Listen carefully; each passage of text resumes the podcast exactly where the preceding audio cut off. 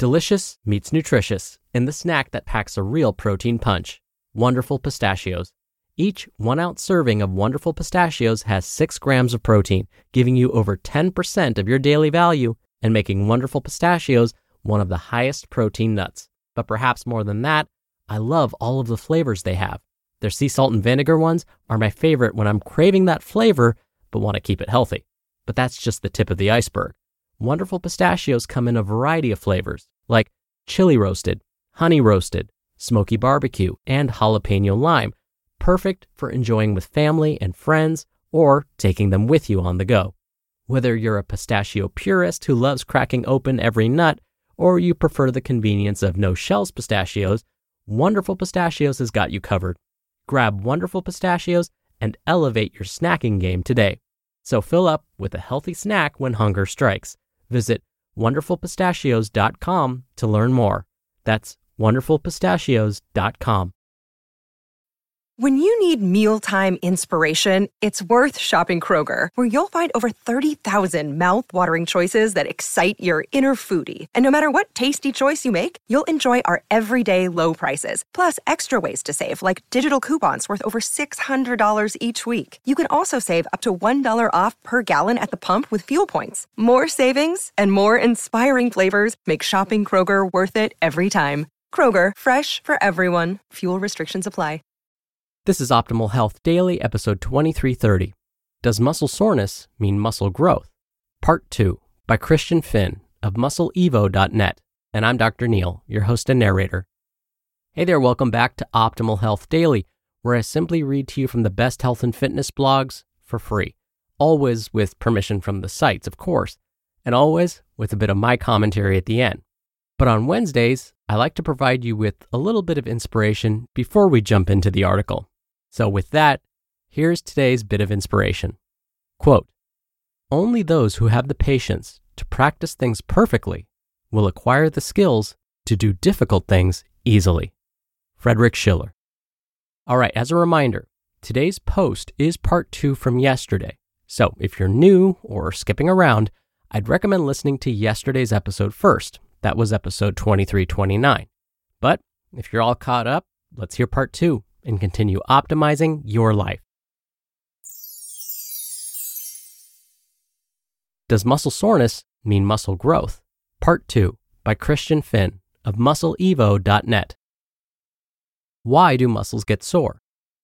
Muscle soreness is nothing more than a sign that you did something your body wasn't used to, or performed an exercise that just so happens to trigger more soreness than others. What's more, an increase in muscle soreness doesn't necessarily reflect an increase in muscle damage. Conversely, a decrease in muscle soreness is not always indicative of less muscle damage.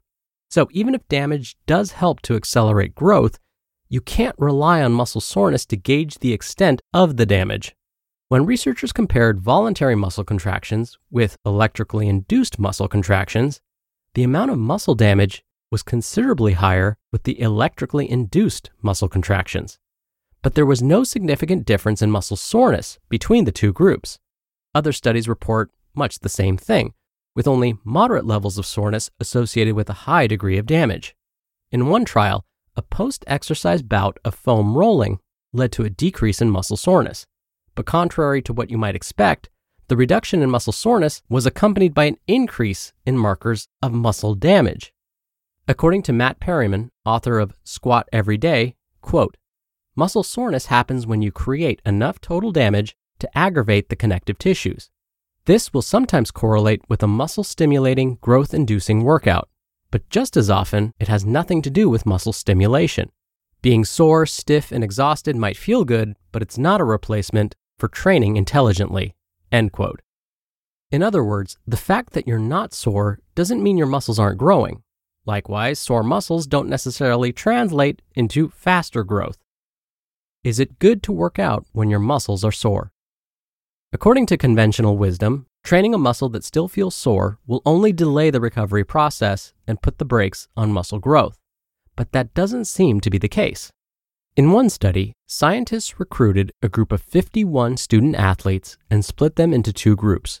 Both groups completed 30 negative reps of dumbbell curls, which is a highly effective way to create both muscle damage and delayed onset muscle soreness.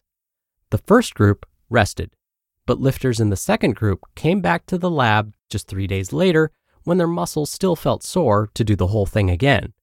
Both groups were tested every day for nine days after the first workout. You'd think that the second bout of strength training would interfere with recovery from the first, or at least exacerbate muscle damage.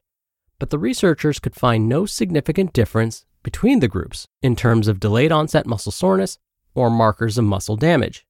In other words, training a muscle when it still feels sore doesn't appear to create any further damage or slow the recovery process. There's also a large degree of variability in the individual damage response to exercise. In fact, some people are slow recoverers. They lose more strength after a workout, take longer to recover, and experience a greater degree of muscle soreness. Publishing their findings in the Journal of Applied Physiology, researchers from the University of Massachusetts looked at DNA from 157 untrained men and women following maximal eccentric exercise. They found a link between variations in the CCL2 and CCR2 genes and the severity of exercise induced muscle damage. With the exception of one individual, the presence of the rare alleles exacerbated strength loss, prolonged strength recovery, and elevated soreness. There are also large differences in the ability of various exercises to create soreness. Certain movements, particularly those involving high levels of muscle activation at longer rather than short muscle lengths, are more likely to create muscle soreness than others. This length dependent component is the reason why Romanian deadlifts, which requires high levels of muscle activation at a long muscle length, lead to so much soreness, while the lateral shoulder raise requires high levels of muscle activation at a short muscle length doesn't. Final thoughts. There's no proven link between soreness and growth, and no rule that says you have to annihilate each muscle group in order to make it grow. Despite this, there are plenty of people out there who see soreness as the objective. They think to themselves, if my muscles are sore, the workout must have been a good one. A training session that forms part of a program designed to stimulate muscle hypertrophy will sometimes leave you feeling sore the next day. But that very same training program will sometimes include workouts that don't produce the same level of soreness. Although feeling sore and stiff for days might be oddly satisfying, it's no guarantee that muscle is going to be built any faster. And there are better ways to tell if your muscles are growing. You just listened to part two of the post titled, Does Muscle Soreness Mean Muscle Growth? by Christian Finn of muscleevo.net. When you're hiring, it feels amazing to finally close out a job search. But what if you could get rid of the search and just match? You can with Indeed.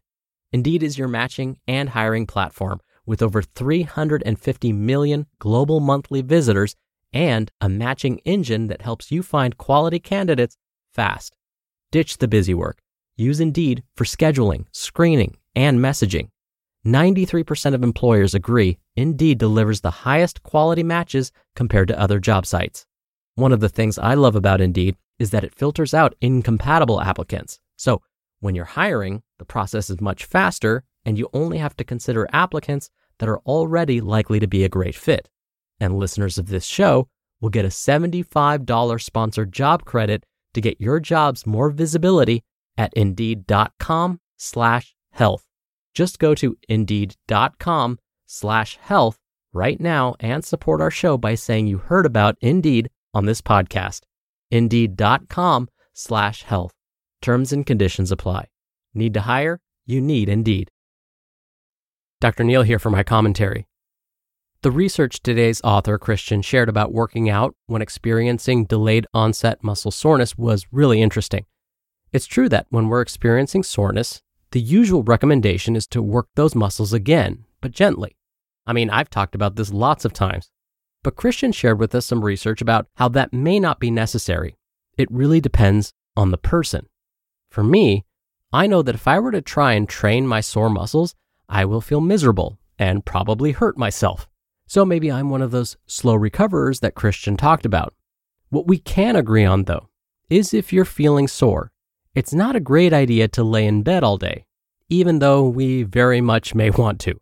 Instead, move those sore muscles somehow. And here it's important to know your body. For me, moving my sore muscles gently is the way to go. For others, they may want to wait a day or two and then work those muscles out again with just as much intensity. Oh, and Christian ended the post by saying there are better ways to tell if your muscles are growing. You may be wondering, how? Well, it comes to simple measuring with your standard measuring tape. Buy one of those flexible measuring tapes and every so often measure your arms, chest, legs, your waist, and your hips, and that'll tell you whether or not your muscles are growing. All right, that's another episode of Optimal Health Daily. Thank you so much for being here. Thank you for listening every day. And thank you so much for sharing the show with someone. That's a great way to help keep this podcast going.